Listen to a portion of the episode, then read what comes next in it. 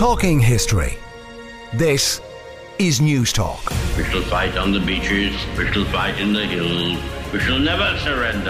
And out of that silence came thousands of voices. The strategy of the white man has always been divide and conquer. It's one small step for man, one giant leap for mankind. Aukteroin, Argus, Akoida.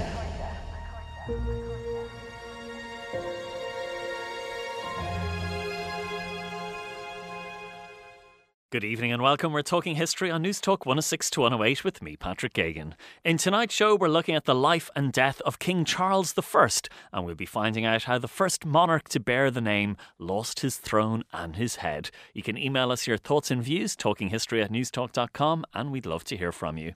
Last week, we looked at the culture, society and religion of ancient Rome and found out about chariot races and gladiators and what life was like for women. And if you want to listen back to this or to any of our older shows, just go to the News Talk app powered by Go Loud, our website Newstalk.com, or wherever you download your podcasts.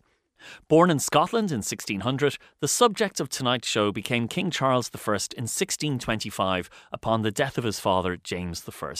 Viewed by his opponents as an absolute monarch and distrusted because of his marriage to a Catholic, Princess Henrietta Maria of France, Charles became embroiled in a series of clashes with Parliament, which culminated in the outbreak of civil war in the 1640s.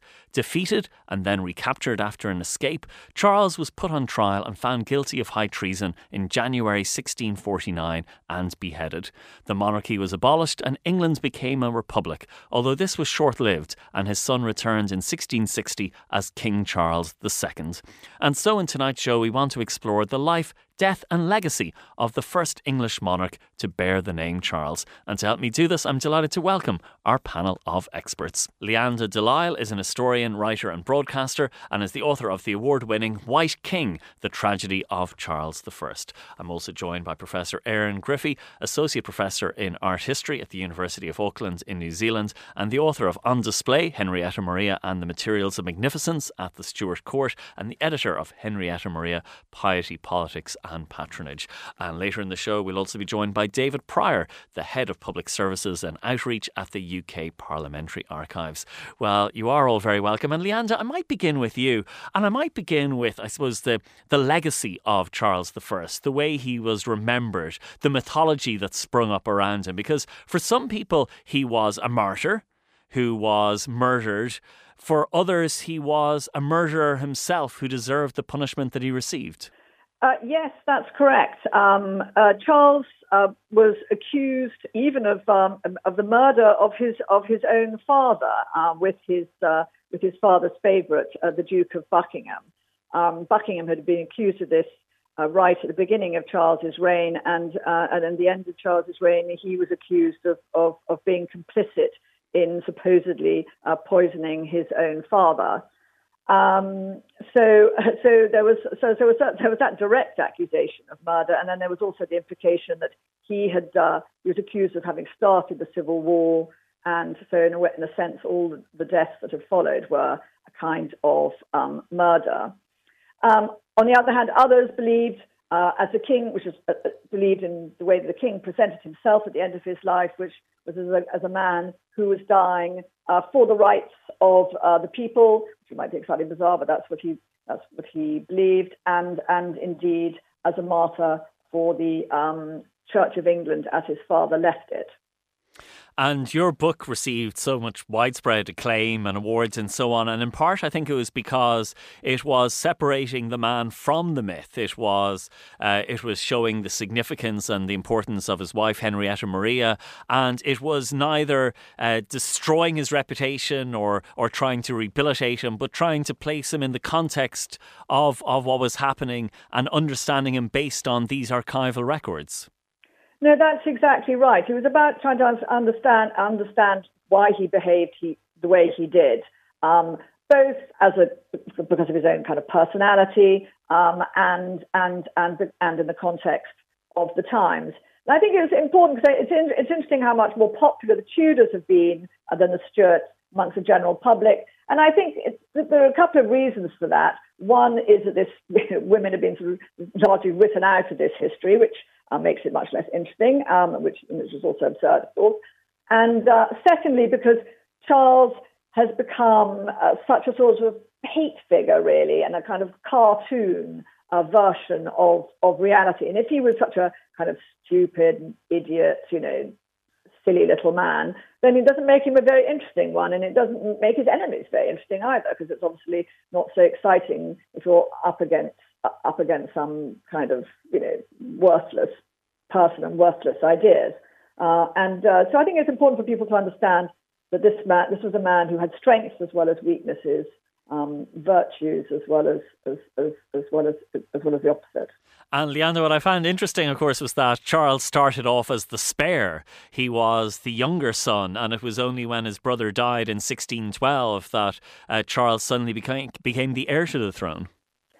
That's true, and people have made a great deal of that. They say, oh, if only the elder brother had lived, you know, things would have been so much better. And there's absolutely no reason whatever to believe that. His elder brother was actually rather a charmless individual. This kind of sort of myth that his elder brother would have been a much better king was used essentially as a stick to beat him with, or to beat his reputation with. You know, it sort of said, oh, Charles wasn't brought up to be a king. I mean, Charles was, I think, 11 or something when his brother died. Henry VIII was around. You know, Henry VIII was a spare, and there was nothing very sort of weak about Henry VIII. I think we can agree. So it wasn't particularly relevant that he was the spare. He, you know, spent his teenage years as the heir. He was raised to be king by his father, and he was fully prepared, you know, for kingship when he became king at 25. I mean, Henry VIII was only 18. And there's a phrase that's still used today, someone being a whipping boy. And there is a story about a whipping boy being there when Charles was a boy, that his father would whip another boy if Charles did anything wrong. But that's part of the mythology that developed years after the death. Yes, it's very interesting how this happens. You see it happening with all sorts of people and reigns. And exactly, so I suppose the idea was that Charles was sort of, you know, spoilt and silly, and that somebody else always had to pay for his sin. So later on, England and Scotland and Ireland, indeed, had to pay for his mistakes and his sin. But in fact, this was entirely sort of invented story, and was originally about Edward the Sixth, and it was just made up. And Leanda, you know, usually I try to stay neutral when we're doing our debates and discussions, and I probe and I ask different questions and tease it out. But reading about Charles, I couldn't help feeling that he was the architect of a lot of his own misfortunes, that I couldn't help feeling that he was to blame for, you know, misjudging Parliament, for being too arrogant in how he believed he would be able to pursue his wars and not need to secure parliamentary support for the funding. That at so many occasions in the 1620s, the 1630s, and even in the 1640s, when you have the civil wars and you have his arrest and so on, he definitely seems that when it comes to the crucial moment to make the wrong decision. Yes, I mean, he was a failed king. I mean, that's just a fact. He did make mistakes. I mean, in life, you know, there's an element of, you know, luck and bad luck, and Charles wasn't necessarily blessed always with good luck, but he did time and again make mistakes.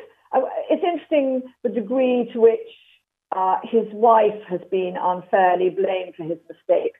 What is completely untrue is one of his mistakes was not that he listened to his wife too much, which is one of the great myths. If anything, he didn't listen to her enough, she was a much more practical person than he was, and a much better judge, I would say, of people than Charles. But that probably wasn't very difficult. Yeah, Erin, tell us about Henrietta Maria. She does seem to have been a remarkable figure, but blamed because she was a Catholic, because she was a foreigner as well. She was French, and she certainly, in a lot of the histories in the 17th century and afterwards, was portrayed as either the power behind the throne, or as this weak woman, or as this, you know, in different ways, but basically to blame for a lot of the things that went wrong. Yes, well, really the stage was set when they married. So this is the first cross-confessional marriage in early modern Europe. You have a Protestant king marrying a Catholic Bourbon princess. And so there's huge anxiety in England about him marrying a Catholic. And those fears, they're truly borne out in what happens. And they don't just get a Catholic. They get a Catholic who is utterly committed to the Catholic cause, throughout her entire life. And the perception, which was, widely voiced at the time, that she, that there was this popish plot, that really was the perception. And she didn't do too much to quell that perception, because that really is what she was trying to do. She did want to not just promote the Catholic cause, but in her mind, I think she really did want a Catholic England. And you do see her taking a role in politics and as well as in various kind of cultural activities in the period. That's precisely right, yes. So in politics, just like Leanda said, I mean, she's incredibly tactical in advising him about an incredible level of detail in terms of strategy during the Civil Wars. She's advising him on who to appoint as a privy councillor. She's involved in sort of that level of political negotiation, but she's also a cultural force in her own right too. She has incredibly refined taste. She is a patron of the visual arts, and most famously, a great advocate and performer in these absolutely extravagant court masques that occur annually throughout the 1630s and before. And do you think she should have played down the religious aspects, that instead of projecting images of her faith, that she should have just gone along with the Protestant religion in England? It's a good question, because she actually was quite tactical. I guess her approach to politics could cross confessional lines. There were times in which she allied herself with Protestants to advance various political causes. So she was astute in that respect. And I think there were times in which she played a heavier Catholic hand because she thought she had momentum. And this was in particular in the late 1630s, when Rome starts to send and Charles I accepts papal envoys. Now, this is, for many in England, this was outrageous that the king was accepting these papal envoys. So the queen, I think, was emboldened by this. And suddenly there start to be a number of quite high-profile conversions at court. And she does become more public about it. Her chapel at Somerset House opens, to great fanfare and sort of visual drama. People all flock there. So I think she was trying to sort of build on momentum at that point. And what astonishes me too is even after everything that happened at the Restoration, she comes back and she's still with great alacrity promoting this Catholic agenda, and again reinstating her chapel and insisting, even when she's in France, when she's gone back to France where she dies, insisting on the chapel being maintained in her absence. Leanda, she was certainly she was a remarkable woman. She had great courage. She was determined. She was very persuasive. And during the Civil Wars, she was often on the continent raising money, lobbying, that she was quite a significant figure during this time. Yes, she was. I mean, I would say as well on the subject of her Catholicism that while I'm sure she would have been delighted if England had been converted to Catholicism, I think her aim, her more realistic aim, was for Charles to allow Catholics to practice their faith as Protestants were permitted to in France.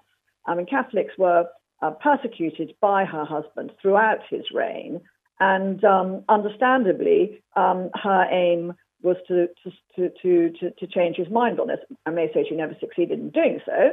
So her immediate aim was rather more modest than the conversion of an entire Protestant nation. Yes, so when the Civil War came, well, before it came, even when it was on the point of happening, she went to Holland, and everyone knew the Civil War was coming, and everyone assumed, or most people assumed, that Charles would lose. He was in a much weaker position. Parliament had London, they had most of the money, most of the men, and she managed to raise money in Europe, she managed to raise arms, buy arms, and send arms to England, and this meant that he was able to survive the first great battle of the Civil War in 1642, which everyone assumed he would lose. And Parliament, his opponents, saw this. And certainly, the Venetian ambassador at the time said, that they believed that Charles would have been defeated if it hadn't been for her already. And they were at that point really quite determined to kill her. And is it true that she briefly led an army on the field of battle in England? Well, I don't think she was actually sitting on a horse, sort of, waving her sword and charging. But what she did do was she returned to England. Parliament found out where she was staying in this little cottage by the sea, and their ships came in and shelled her. And there's this amazing description of her and her ladies running under shell fire, jumping into a ditch, a man killed just yards from her, dust pinging over her head. And so she was certainly in the thick of it when it came to action. And she had an army. She took to Yorkshire. And she spent several months there with her, her armies sitting on the Council of War up there. She sat on the Council of War, and her armies had several victories. And then when she joined Charles at his Civil War capital in Oxford, she brought a part of her army with her, and on her way south, her army took Burton-on-Trent, in what was described, without exaggeration, as a bloody and desperate fight. But she wasn't sort of, as I said, waving a sword. And Leanda, why did the Civil War come about? You said that everyone could see that it was coming. There were all these clashes with Parliament. You had the 1641 rebellion in Ireland. It became what became known as the War of the Three Kingdoms. But what was at the heart of all of this conflict? Well, many things. Actually, I think one of the things that led to the Civil War, and it's something which is not generally highlighted, I think, by historians, and so this might surprise some listeners, is Charles's habit of losing his wars and losing his battles. So when he first became king, he decided to take on the Habsburgs. Then he took on the French. In the 1620s, he was defeated by both of them, endless sort of terrible military humiliations. Now, kings are expected to win their battles, and kings who do not win their wars, often don't last very long. Anyway, so then he fell out with Parliament, partly about different things, really. Parliament wanted him to get rid of his favourite Duke of Buckingham, sack him, which Charles wouldn't do. He wouldn't... some of them were concerned about his reforms of the Church of England, which they considered were anti-Calvinist. Charles was raising money without parliamentary consent, which threatened the very existence of Parliament. So these were all big problems, and which is why his quarrels meant that he then didn't call Parliament for 11 years. And the reason he then had to call one again was another military defeat. This time against the Scots, who were not, they were. It wasn't. It was. They were under the same king, but they were a separate kingdom. And when he tried to impose a prayer book, an anti-Calvinist, as they would have viewed it, prayer book, the Presbyterian Scots rebelled, and they defeated him yet again. Charles, as I said, lost every war he ever fought, and so he was forced to recall Parliament, and these MPs were extremely angry, not having had a Parliament for 11 years, being fearful that Parliament might never be called again. And some of them were prepared, well, many of them wanted to, punish him would be the wrong word, but what they wanted to do was make sure he couldn't do such a thing again. And the more extreme elements managed to whip people up into such a fear that some kind of popish tyranny was about to be instated, that they began to strip Charles of all his powers, essentially, so he'd become a puppet king. And then there was, those who saw, no, this is going too far, and this is where the sort of kernel of the Civil War began. And you see him being under house arrest for a period, and then he makes that decision to escape. But that seems to be a botched job as well, because he only escapes for a short amount of time before handing himself over to others who I think he believes will help him, but they become his new jailers. So it increases the pressure on his throne then, and the demands for him to be removed permanently. Yes, well, exactly. As I said, having been defeated by the Spanish, having been defeated by the French, having been defeated by the Scots, he's then defeated by the English, and in the Civil War, First Civil War. And as you say, he escapes and he puts himself, first of all, in the hands of the Scots, and eventually the Scots. Charles won't give him what they want. What they want is for Charles to say that bishops are an intrinsic evil. And this is one of the things that Charles will go to the scaffold for, that Charles will not. This is where he is, in a sense, a martyr for the Episcopalian Church of England, because even with his throne and indeed eventually his life at risk, he will not say that an Episcopal system is wrong. And so when he won't give them what they want, the Scots sell him on to Parliament.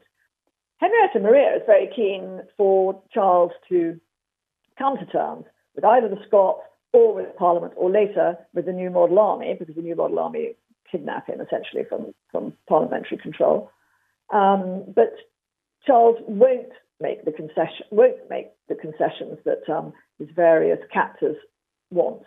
And and so it ends with a kind of attempt at the Second Civil War, which he also loses. And then his trial. And do you think he could have saved his life and his throne if he had maybe abdicated, or perhaps if he had made some concessions to Parliament, or once things had they developed a momentum of their own that made things impossible for him?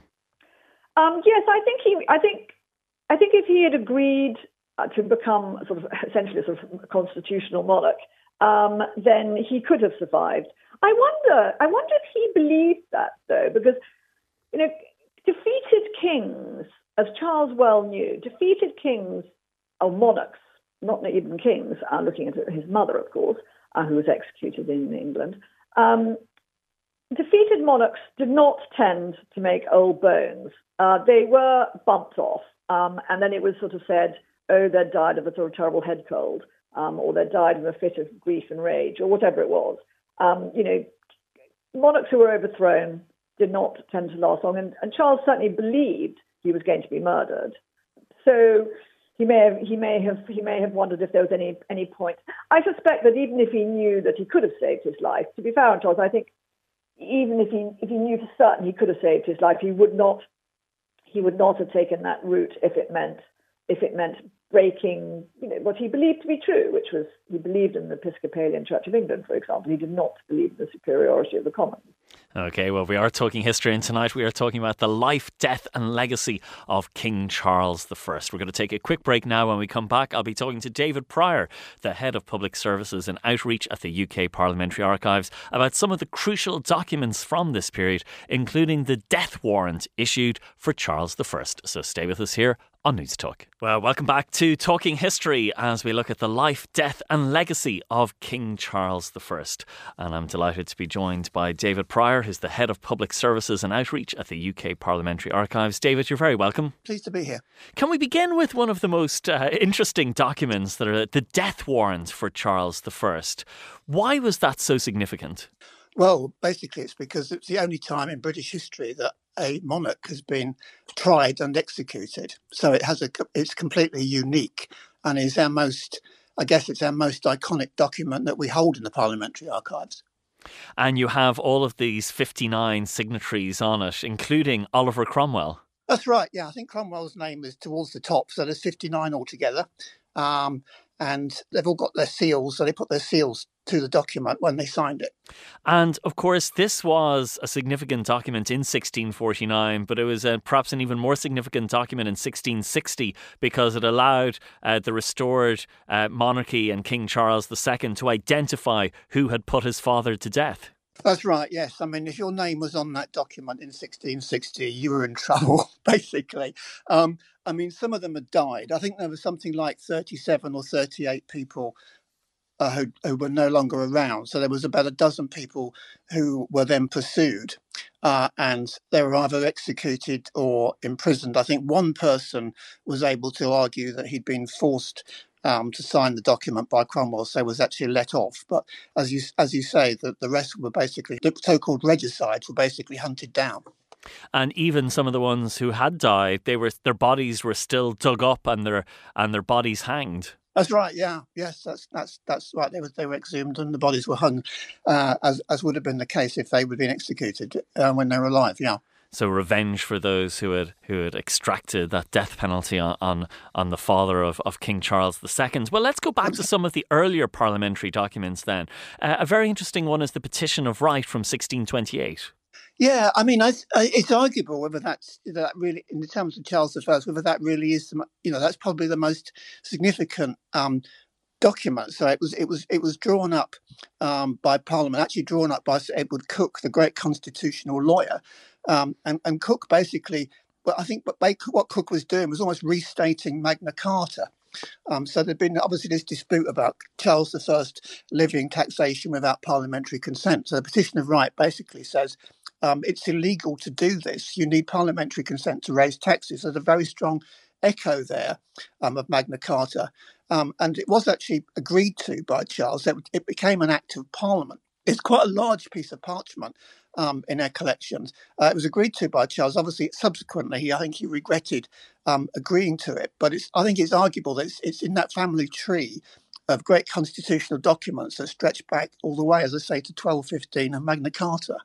And is there a sense that Charles just didn't properly understand the importance of Parliament, and that, you see it with so many kings and queens over the centuries, this refusal to kind of understand that wars require money, with money you'll need to go to Parliament, and that if you want these wars and you're not able to finance them, your power is going to be threatened if you show all of this disrespect to Parliament? Yeah, I mean, he was what we would call, he was basically trying to rule as an absolutist monarch, so he was trying to bypass Parliament and use other methods to raise taxes, which similarly met with obstacles. So he tries to raise taxes outside of Parliament and fails.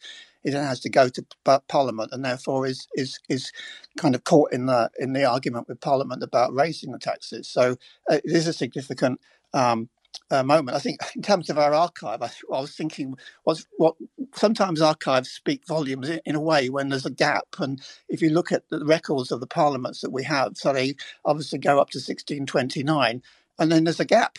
There's 11 years when Charles ruled without Parliament until 1640, and obviously there were no records. In a way, that gap is very sort of poignant in terms of what Charles was actually doing and reigning as a sort of absolutist king. Leanda, is there a sense that you see the political weaknesses of Charles during this period, that he is making these misjudgments about what he can get away with in terms of the role of Parliament? Yes. Charles wasn't a good judge of people. That was really part of the problem. He couldn't read people well. And so this made him given to overreaction sometimes. He wasn't good at playing off one person against another, as he might have done if he was a more astute king. He tended to lump everyone who disagreed with him together, and that certainly made him weaker. He managed to unite his enemies rather than divide them. Which is never a good thing. David, can you tell us about the Naseby letters? When were they written and why are they significant? So the Naseby letters were a cache of letters that were found on the battlefield at Naseby after the battle. They were captured by the parliamentarians. So the letters themselves, I think, date from the early 1640s through to 1645, and they're a combination of letters to the king from some of his advisers about some strategic and military and parliamentary political issues, but also includes some letters from his wife, Henrietta Maria. So that's part of the reason why they're significant. Another reason is they're in cipher, so they were using a code to for these letters to keep them secret. I think that's what makes them so intriguing. And in the case of some of the letters, they were originally written in French, so there's a kind of double deciphering and decoding and going on with these letters. So I think that's really so. When they were captured by the parliamentarians, they were subsequently published and became known as the King's Cabinet. So they were used as evidence, essentially against him. I think that's basically why they're so significant. Some of the letters from his wife are quite touching and refer to this kind of, you can see the relationship between the two of them in the letters. So there is a very strong personal dimension to them. And is there a sense as well that they have good intelligence on what the parliamentary army is doing, who's in charge, how many soldiers they have, where they are, and so on? Certainly, there's letters to people like Prince Rupert amongst the cache, so they would show evidence of what was going on. Yeah, and Leanda, again, you see the significance of Henrietta Maria and the tender relationship they have, and I suppose the involvement that she has in terms of the military affairs. Yes, indeed. It was rather more than a tender relationship. I mean, she saved his bacon on more than one occasion during the Civil War, not least at the beginning. And these letters were propaganda gold. I mean, they were heavily, edited and presented in a very particular way because the parliamentarians wanted to sell the idea that Charles was being ruled by his wife, like Sir Adam by Eve. It was a sort of the old misogynist line, really, they were taking, the parliamentarians.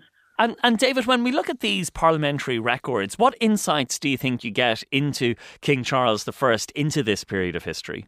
That's an interesting question. I think the thing about the records that we have, and obviously there are big gaps because the 1834 fire in Parliament, which destroyed most of the records of the House of Commons, means we're kind of short on evidence of what happened in the House of Commons during this period. I think what you tend to get from our material is, possibly with the exception of the Naseby material, is a kind of official view of what was going on.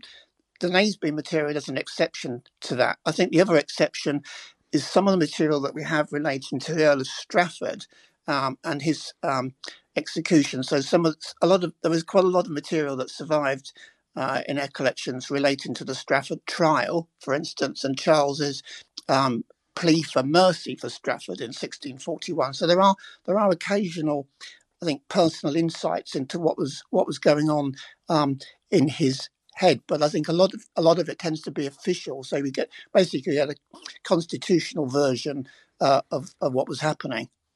And in terms of the trial record, how does Charles come across during that period?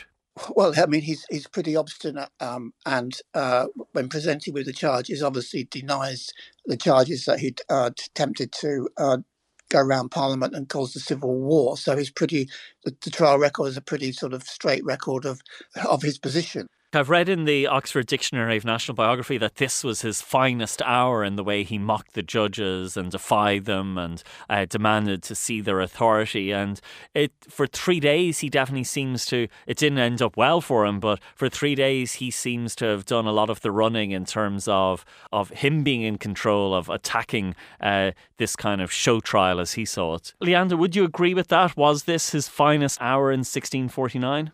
Yes, I mean, we were talking about propaganda earlier, and Charles finally, having sort of been rather bad at it earlier in his reign, began to grasp the power of propaganda.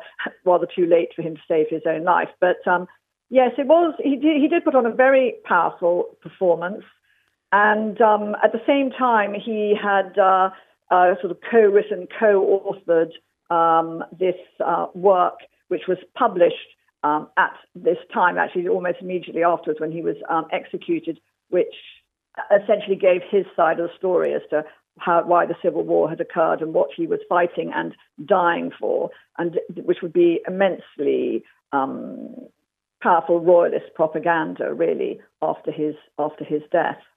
And we mentioned that only 59 signed the death warrant. Why wasn't it a higher number? I think that was only about 1/3 of the number that it could have been. Were people unwilling to put their signatures to something that was going to be so controversial and you know, potentially so dangerous for them? Yes, they were. I mean, it was extremely unpopular in the country, Charles's execution. It was, you know, carried out very carefully. And relatively quietly. People were worried about not only how people in England might react, but people across Europe. Charles's wife, as we were mentioning earlier, was French. So how would the Bourbons react? How would you know, all sorts of people in Europe react to this execution? There could have been a foreign invasion, all sorts of things. And what do you think, Leanda, then motivated it? Was it this religious fervour? Was it a sense that Charles had betrayed what they believed in religious and political beliefs? Or you know, was it the emotion and the heat of the moment? No, it was because if Charles had recognised the court, then he would have recognised the fact that the House of Commons had the right to veto any of his decisions and was essentially superior to him. Then they probably would have allowed him to live with a sort of threat hanging over him that if he didn't do as he was told, then you know something bad would happen. That's what I think they hoped for, but because Charles wouldn't accept the court, he had to die. That's what Cromwell warned his fellow judges essentially before the trial began. If the king, won't accept the superiority of the Commons, if he won't accept the court, then he's, we're going to have to cut off his head with his crown on it. Well, my thanks to David Prior, the Head of Public Services and Outreach at the UK Parliamentary Archives, for joining me for this section. We're going to continue with our discussion of the life, death and legacy of King Charles I right after this break. Well, welcome back to Talking History as we debate the life, death and legacy of Charles I. I'm delighted to be rejoined by my panel of experts, Leanda de Lisle, historian, writer, broadcaster and the author of the award-winning White King, The Tragedy of Charles I, and Professor Erin Griffey, Associate Professor in Art History at the University of Auckland in New Zealand and the author of On Display, Henrietta Maria and the Materials of Magnificence at the Stuart Court. Erin, can we talk about Henrietta Maria then and how she discovered the news of the death of her husband? Because she was in Paris at the time, and I think because of bad communications, it was about a week before she heard the news.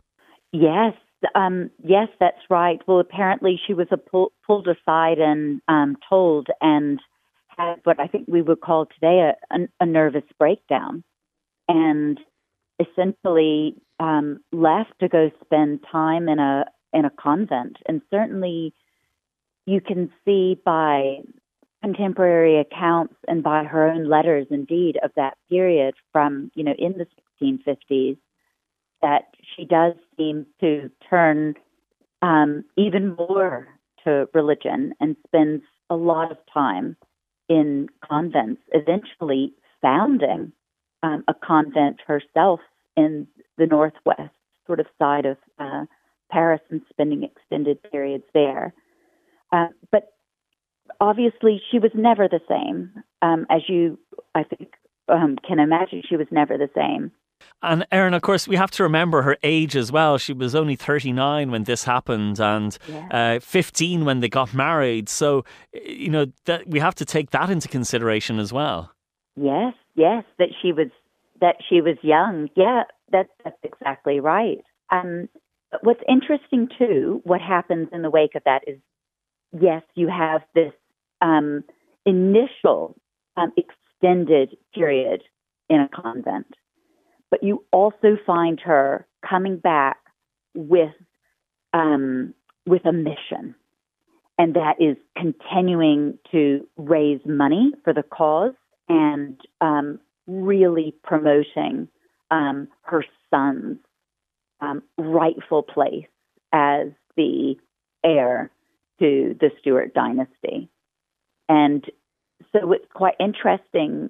She's speaking even from quite soon after her husband's death in letters. She's very, very focused on that cause. And what happens in the later years then, especially after the restoration of the monarchy in 1660? She returns briefly to England.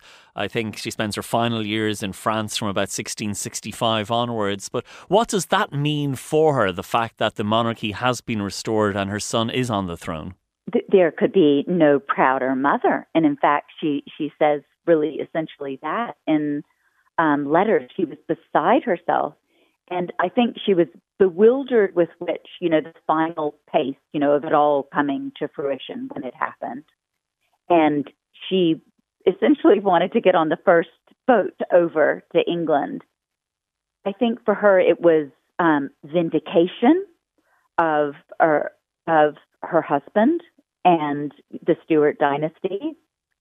But I think, too, this was also about showcasing herself, that she was not cowering in a corner, again, this courage that Leanda talked about. And so, yes, she comes, parades in, she's excited. The welcome is rather less rapturous when she arrives. She's not a particularly popular person at the Restoration and remains deeply polarizing. But she comes and essentially wants to reinstate her place and have a palace, a court, a presence at the Restoration Court. So she spends some time there soon after the Restoration, and then she comes back for a few years, and she only leaves in 1665, and it's the summer of 1665. There was a particularly virulent outbreak of the plague. Very deadly. And she leaves in a rush and tells someone in a letter that she'll be back in a year once things calm down. But she never comes back. She ends up dying in France. But her health is also fragile. And the accounts of her first physician in England are fascinating. So we find out about her tendency to sort of stomach problems and later in life toothache. She's complaining about a lot of health problems, and we now think that towards the end of her life that she was probably suffering from tuberculosis. So I think when she finally did go back in 1665 with the plague, she was frail and weak and couldn't really make that trip back to England. But fascinating, she maintained the household in England too. She was not going to give up even that kind of virtual presence at the Restoration Court in London. And Leanda, I'm struck by something you said earlier about how there is so much public interest about the Tudor dynasty and so many dramatisations there and novels and so on. And it captures the imagination in a way that the Stuart monarchy hasn't. And yet, from our discussion tonight, it's clear that, a 15-year-old French princess marrying the English king, you have civil wars and you have international wars, you have Cromwell, a king being executed. There's definitely more than enough here for a series or two or three. And why hasn't it captured the imagination in the same way as the Tudors has? Well, as I said, I think it's partly the presentation of Charles as this rather uninteresting, weak figure, and also the demonization of Henrietta Maria. I think Erin and I would agree on that. I mean, she's a very interesting, intelligent woman. And she's been presented as this ridiculous flibbertigibbet, and also the many other figures in at court and in the wider country that the focus hasn't fallen on. For example, I believe there's a French bringing out a film or a new series of Dumas' Three Musketeers. Now, the Three Musketeers is set during this period, and you know, you could tell a different, more Anglo-centric version of it, because actually what people don't know, for example, is that Henrietta Maria also had this great duel with sort of a political duel with Cardinal Richelieu, and that she and Buckingham had these incredible fights, and that Buckingham tried to destroy her in the same way that Thomas Cromwell did with Anne Boleyn. And yeah, so there's so much there to tell. I think the Civil War is, I have often thought about this, as you can imagine. The Civil War itself is tricky, perhaps because it's expensive. If you're doing anything which involves lots of, you know, battles and things, that's expensive. But there are different parts of this of Charles's reign, which would also make fascinating. It's very disappointing that there isn't more about the Stuarts. Absolutely. And in Alexander Dumas' sequel to The Three Musketeers, 20 years after, it's set during the time of the execution of Charles I, and the Musketeers head over to England to try and rescue him. That's true. And you know, Henrietta Maria, when she was, Erin was describing how, you know, the terrible, when she heard that her husband had been executed. But she was what was so awful was just before she was told that he was dead, she'd been told that he had been rescued by the crowd on his way to the scaffold. So I think when she heard that it was in fact a lie and he was dead, it had come as an extra shock. Also, there are other aspects to this period which are very interesting. I think political aspects. So, for example, this is really the beginning, the real beginning of the slave trade, the African slave trade, the slave trade from Africa to the Caribbean. And was a lot of that was managed and run by parliamentarians, people who were talking a lot about, you know, freedom and rights of, you know, people's rights and Parliament's rights. So they were talking a lot about that on the one hand. On the other hand, and they created this sort of colony, Providence Island, supposed to be a sort of godly community, but they were shipping slaves to it. The Earl of Warwick, who was a great parliamentarian, head of the Navy during part of the Civil War, he was a slaver, and I find that side interesting, and that is a side as well which I think would make a very interesting television series. And you know, there's a very famous picture of Charles and Henrietta Maria with an African groom, so. You know, there is this side of the period as well that I think it has been overlooked and would be contemporary, because, you know, you want history for our time. And Leanda, the title, The White King, it comes from, I think, a story that he was crowned in white. Is that true, or is that again part of the later mythology? Again, turns out to be a sort of a myth, and it's sort of used by both sides. On the one side, you have the sort of royalists saying, yes, you know, he was dressed in white because, you know, the symbol of purity and martyrdom, and the parliamentarian saying, yes, he was dressed in white because this is you know, this way he fulfilled the sort of prophecy of Merlin, as, you know, a disastrous king who dressed in white. Yes, so it's interesting, but the coronation, I think, was problematic at the time. And again, it's quite interesting because, of course, we have a coronation now. And I think many aspects of the coronation were seen as popish, and had been actually since the advent of Protestantism under the reign of the boy king, Edward the Sixth. You know, there's nothing very Calvinist about a coronation. And so, as Charles himself seemed to be an anti-Calvinist, I suppose that made people's skins itch. And it's interesting hearing people talk about Charles III's coronation, and I think that's quite interesting because it hasn't been in Latin. It's you know, it's the Church of England, whereas Latin is associated with the Catholic Church, that people are still getting sort of confused on that. And Leanda, given that, you know, it's the day after the coronation of Charles III. Is it interesting that after Charles II, the son of Charles I, there wasn't a monarch called Charles all the way up to the 21st century? It wasn't a name that people were returning to for the heir to the throne. No, it's very. I tell you, it's extraordinary. that he was named Charles. I think it's because Queen Elizabeth II felt, you know, her Scottish roots were very important to her. She died in Scotland, as we know, and she named both her first, she gave both her first children's Stuart names. So you have Charles and Anne, and that is interesting. And it seems to be associated with her love of Scotland.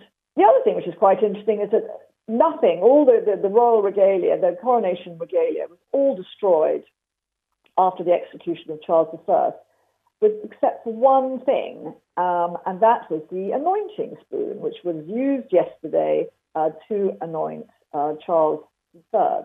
So, Erin, how do you think we should view the legacy of Charles I and indeed Henrietta Maria? People who were unfairly maligned by history, or people who perhaps whose story still needs to be widely told because of it is so interesting and has so many resonances for both understanding the 17th century and the world today?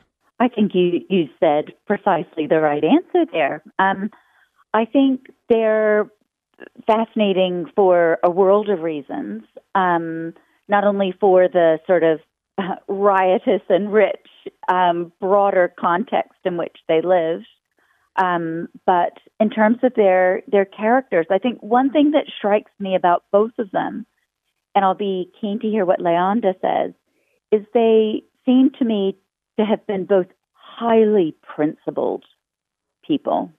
And I wonder if that makes them more appealing or less appealing for something like film. But they really, really did believe earnestly in their causes. And I think Charles was an incredibly complex person. And I think another thing that should be sort of understood and perhaps celebrated about Charles I and Henrietta Maria is the love story. This was an arranged marriage that turned out to be a love match in the end, which is also certainly not the norm of the time. So, Leanda, I'll leave the final word to you on the legacy of Charles and indeed Henrietta Maria. I agree with Erin. I think they were both highly principled beings, and I think one of the things that should actually be very interesting about them is that the road to hell is paved with good intentions. Can both be virtuous and wrong, and that is an interesting aspect of being human. It's just a great story of colour, belief, and, you know, violence and love and everything that's fascinating in life.